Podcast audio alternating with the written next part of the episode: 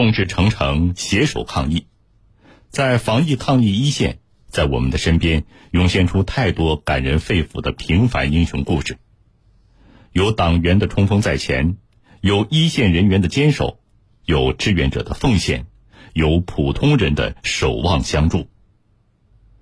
奔走在街头巷尾、核酸检测点的他们，共同筑起了一道坚固的抗疫长城。大家拼尽全力守护我们的城市和家园。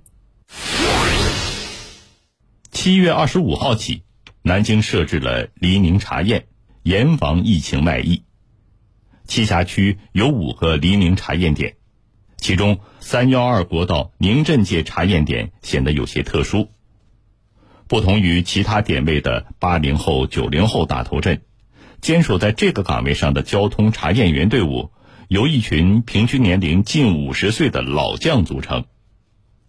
面对疫情，他们挺身而出，自动成队，勇战一线。你不能随便改的。我建议你到那个救助的地方再去重新写一下，一定要涂改不行的，好不好？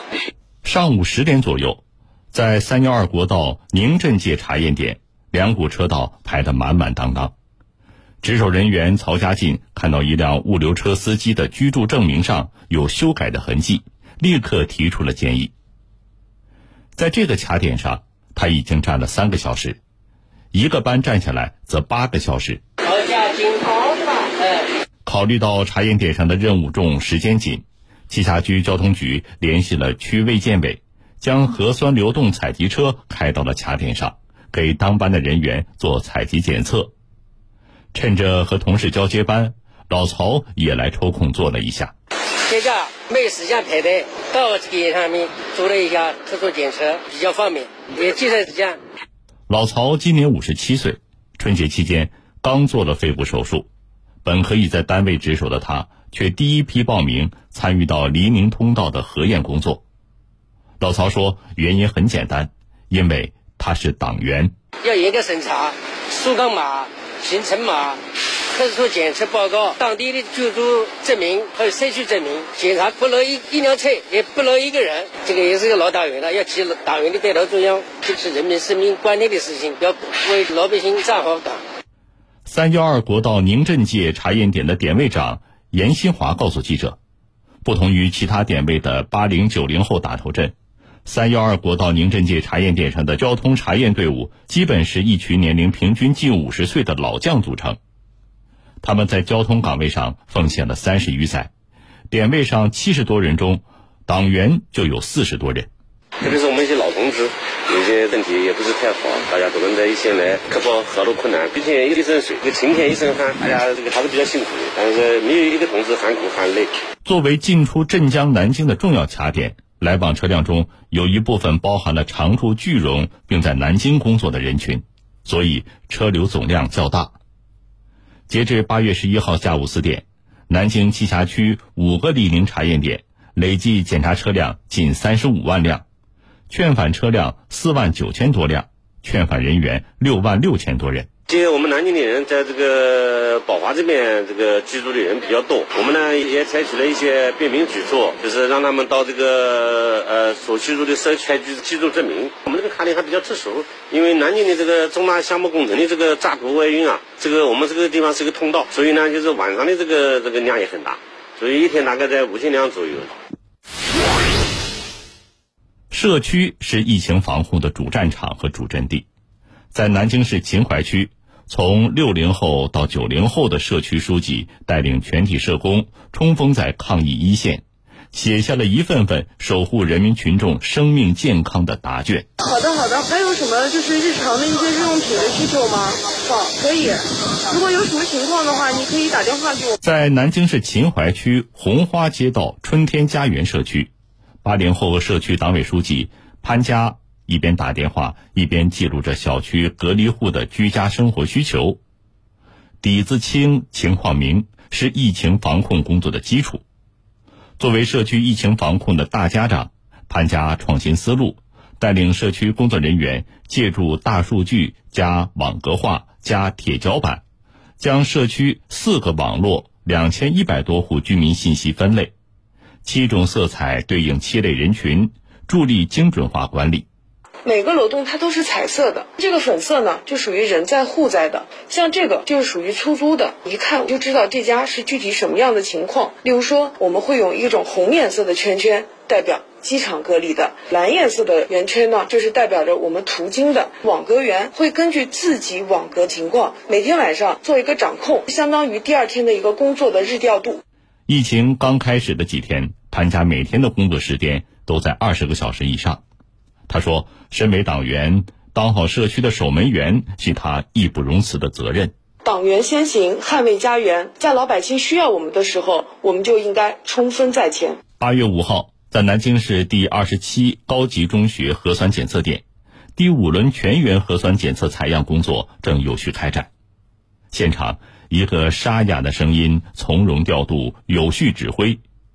声音的主人是秦淮区夫子庙街道。莲子营社区党委书记陈海宁，为了保障好全街道最大的核酸检测点高效运行，这几天陈海宁每天五点就来到点位准备，一直到十二点后等待消杀完毕才回到社区。在社区里还要接着完成居家隔离人员的服务跟踪，常常忙到夜里两三点钟。眼药水、润喉片成了他的包中必备，在他的带动下。社区越来越多的志愿者也加入进来。当我们卡口需要人的时候，我们最大的一个七十多岁，他也来报名。不管是年轻的还是老党员，他们在艰难的时期都是像一面旗帜一样，为这个小区服务，为整个大环境在服务。做好消杀，然后生活垃圾这边一定要保障好。好的，好的。在秦淮区朝天宫街道莫陵路社区，五十六岁的社区党委书记黄冬梅在与工作人员沟通近期的工作重点。桌上放着的是一沓厚厚的工作记录单。几天前，黄冬梅在社区上门排查时不小心摔了一跤，可她放心不下这里的居民和同事，第二天又准时出现在了社区。我觉得我是一名共产党员，是一名社区的党委书记，在疫情期间，我更要走在岗位的第一线，为老百姓解决事情，帮助他们度过难关。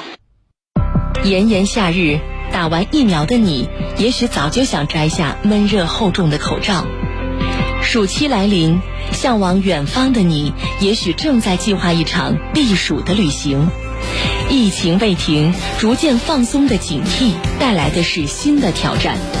面对疫情反复，江苏新闻广播亲情提醒：疫情尚未结束，防控牢记在心。症状可疑，尽快就医，千万不要不以为意，千万不要心存侥幸，继续保持必要警惕，继续保持战役队形，继续做好自我防护，直至疫散安澜。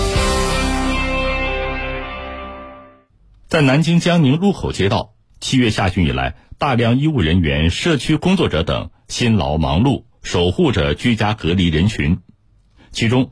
更有大量的志愿者奔波在道路卡口和隔离小区之间，运送物资，成为封控区里的赶路人。位于路口街道山塘社区的祥宇花园小区约有一千三百户，小区业主张继春是南京天华化学工程有限公司第一党支部委员，拥有十四年党龄。七月三十号，张继春主动申请成为社区志愿者，开启了赶路人的工作。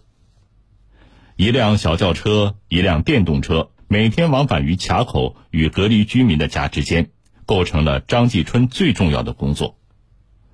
他告诉记者，每天他要从银杏大道路口附近的几个卡口为小区居民运送物资，距离超过十公里就开车运送，距离近的就骑电动车运送，就这样不停的往返着，有的时候还要为居民分发生活物资。早上我们基本上七点半就进入到一个工作的一个状态，最晚的时候要忙到凌晨的一点钟。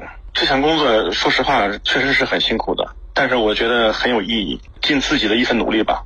祥宇花园小区共有三十多名志愿者，张继春说：“志愿者不分工，但是不管多苦，大家都互相加油，乐观的坚持。每次收到居民的感谢，是志愿者们最开心的事情。”有一次去送药品，上门以后，我们才发现是一个退伍的军人，并且他还是一个残疾人。我们去他家里把药品送给他，又帮他家里又打扫了卫生。后边我又又把我们的电话留给他们，他说实话也确实挺感激我，能感受到他们的那种感激之情，我们心里的话也很高兴。除了运送物资，张继春还要穿上防护服，协助医务人员上门开展核酸检测。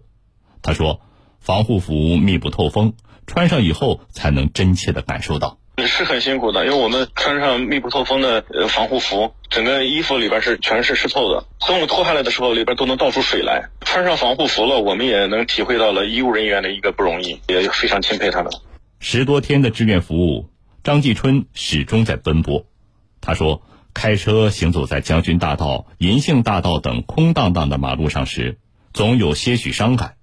但是，随着南京疫情形势的逐步好转，一切都会好起来。平常从这些路上走的时候啊，都是车来车往，忙忙碌碌的，都是在都是在赶路。现在这个阶段呢，路上也是没有车辆，尤其是晚上，上觉得还是有一些孤单。但是啊，我们忙的这个意义，就是希望大家这个生活都回归正常，希望这些路早日恢复往日的一个繁忙。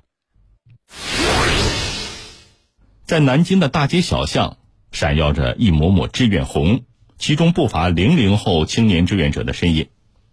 他们服务百姓细致贴心，做起力气活跑腿活来也是争先恐后，用青春能量勇往直前。在南京市建邺区兴隆街道正达社区，南京小庄学院的大三学生陈宇飞已经连续做了二十多天的志愿者了。二十多天前，看到每天凌晨两三点钟，拖着疲惫身躯回到家的社工妈妈，陈宇飞做了一个决定。就是我的母亲呢，她这个常年在社区工作，然后我作为子女呢，就最能明白这份辛苦。特别是当时南京第一核酸普检的时候呢，我的母亲连续在外加班一天一夜都没回来。第二天晚些时候呢，我就去那边替她值夜班，那我的志愿者之路也正式开始了。第一天的志愿工作，陈宇飞从晚上九点一直到第二天早上的九点，工作了十二个小时。在多轮的全员核酸检测间隙期，陈宇飞。又到社区前台做起了社区改码工作员。一开始第一次，我觉得第一次打的时候真的是酝酿挺久，然后接的时候也比较的结巴。嗯。但是之后一两电话之后呢，就觉得自己可以帮助他们，就是了解这个过程。啊，他们也非常感谢我们这个电话咨询。之后呢，我就觉得就越做越有信心，越做越熟练了。看到他对改码政策的理解透彻，与居民交流的真诚。街道一二三四五办公室就把他调到了街道，专门从事居民的改码工作。在社区里，还有一个公认的居家隔离户门磁安装小能手，他是来自南京农业大学零零后的志愿者钱志和。小伙子细心又耐心，一户一户的上门安装门磁，不叫苦不叫累。但是我想，在做这个的过程当中，社区工作者其实比我们要辛苦得多。他们相当于是每一天甚至要熬夜加班，才能完成这样这种辛苦的工作。所以我其实后来感受的话，觉得这种工作强度，我是觉得我应该能够承担下来的。万众一心抗击疫情，也让零零后们收获了很多。志愿者陈玉飞告诉记者：“生活即教育，社会即学校，这是人民教育家陶行知先生提出的。陶行知先生也是南京小庄学院前身小庄试验乡村师范的创办人。志愿工作让他更理解了这句话的含义。然后，只有真正的去加入他们的行动中，去体会他们的付出和艰辛。”然后真正做到感同身受了，我觉得才能就是更好的理解支持他们。就像是我们学校这个校训说的“教学做合一”，只有真正的走出校门，然后服务大众，才能更好的成长吧。